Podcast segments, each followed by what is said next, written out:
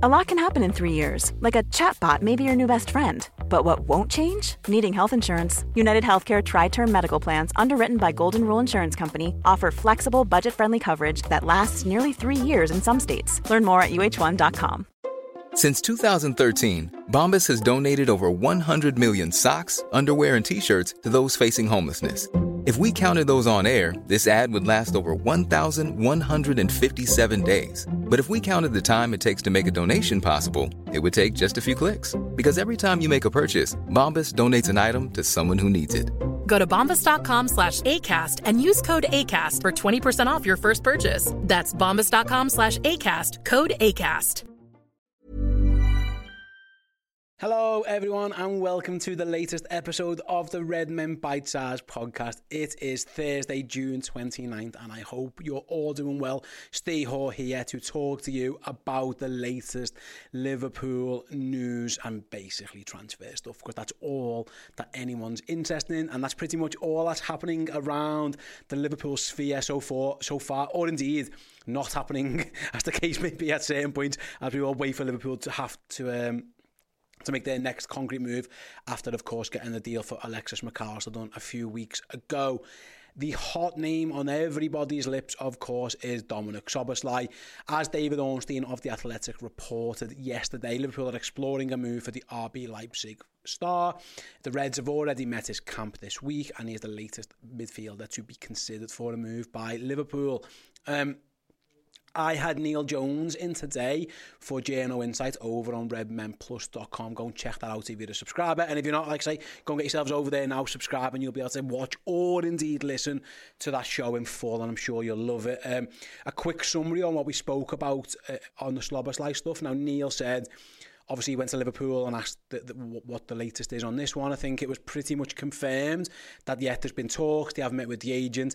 The general sense was that he's believe that he's probably more likely to join Newcastle United than Liverpool at this stage. But of course, things can always change very, very quickly. But yet, it felt like it wasn't one where it was like, yeah, that one's close, that one's really close. It feels like there's an interest in it, but at this time, there's nothing concrete. Now, obviously, his his um, his clause expires in his contract, his transfer clause does Szoboszlai with Leipzig on Friday.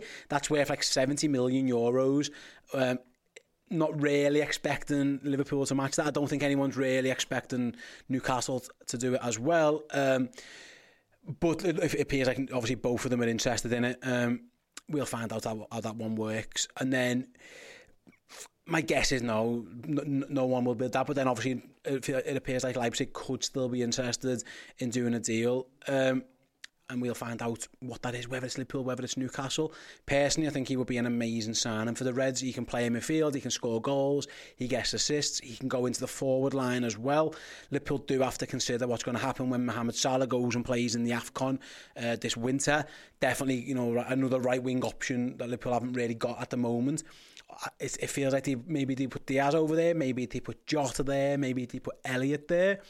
I think Szoboszlai would be a more natural fit than any of those. Um, added to the fact that he gets goals and assists as well. So time will tell. It appears like this one is a very fluid story. I know Sky Sports reported something similar that Liverpool are interested in him, and we're just going to wait and see what happens with it. Um, but, but yeah, effectively, we're waiting to see what what comes of this one. But if Liverpool's Liverpool didn't Liverpool sources apparently according to Neil didn't not not didn't squash it, didn't say no, absolutely not. There's been times in the past where they've done that, where they've just gone absolutely that just isn't true. Um, it appears with this one that that isn't the case. They, they haven't just said, no, nip that one in the bud. It is, definitely isn't happening. But there's no, there's no like, real, what's the word, like commitment that he, he will choose Liverpool, that they'll get a deal done, that he won't go to Newcastle. It feels like at this point in time, the Magpies are possibly the favourites for that one. But we'll, um, we'll see how it all pans out. Moving on then to the next story, Manu Kone, obviously linked with Liverpool uh, recently, limped out of France's 4-1 win over Switzerland during the French under-21 Euros. He was seen leaving the stadium with crutches, with some suggestions that he's suffered a, a serious knee injury. Hopefully that isn't the case. Now, the links to Kone themselves felt like they died down a little bit in, in, in recent weeks. However, um, this if there was any links, maybe this scuppers it completely now. Um, depending on how bad the knee injury is. Olise, I've, I've said this on a show earlier as well, uh, Crystal Palace player, got done his hamstring and he's out now for a few months. He was playing for France under 21s. Um, there's been a lot of frustration around why Liverpool maybe haven't got deals done. It feels to me like the their next big target is Khéphren Thuram. He's playing for the French under 21 side. Now there's twofold here. Can Liverpool get a deal done when he's meant to be training, doing all the stuff for France? Maybe not. We don't know. And secondly, this can happen. You do not want to sign a player who's playing a tournament now on the off chance he gets injured. I hope, really hope for Manu Kone's sake that he's not a bad one, but it, it looks like it could be. And this is what can happen. It could have happened with Gabri Veiga as well. Um, It could have happened with Ryan Gravenberch, it could have happened with Kefir and Ram. So that could be one of the reasons why we're just all waiting. We're on a bit of a holding pattern. If your targets are playing in this competition, it makes sense that you're going to hold off a little bit. I think I think I'm right in saying Newcastle haven't officially even announced the Tonali stuff yet. Now, that, again, it could be similar along the lines, just waiting for this um, this to, to, to all go through. And now, the latest on that one, of course, at time recording, is that it's imminent, but it's not done yet. So I think the under 21s Euros is definitely playing a part in what's going on and why things are a little bit delayed, maybe. Um, but it does, it just does go to show, of course, Manu Kone, if, uh, uh, like I say, if he was a target, this injury could scupper that, but also there's a chance maybe why we're, we're waiting for for other things to fall, maybe for a team to win the tournament or get knocked out before you make a move for their players. Um, again, keep an eye on that one. It does appear like Liverpool's plans are somewhat impacted by that tournament. Uh, speaking of that tournament, Gabri Veiga is playing for Spain in it, or was anyway, and it appears like Chelsea have joined the race to sign him according to Nizaar Kinsella from the, uh, the standard uh, that he is now a proper target for Chelsea as they look to secure themselves a potential replacement for Mason Mount, who was closing in on that deal, of course, to Manchester, sorry, to Manchester United. Um, yeah, I, I don't know if Super told uh, how um, concrete Liverpool's interest was in Gabri Veiga. Manchester City are being credited with a link uh, as well by Fabrizio Romano. Again, he's away with the Spanish squad uh, at this stage at the under 21s. They play their quarter final tie on Saturday the 1st against Switzerland. Um, so maybe after that we'll see where you you'd probably expect them to win that one as well. Um, so maybe you have to wait a little bit longer.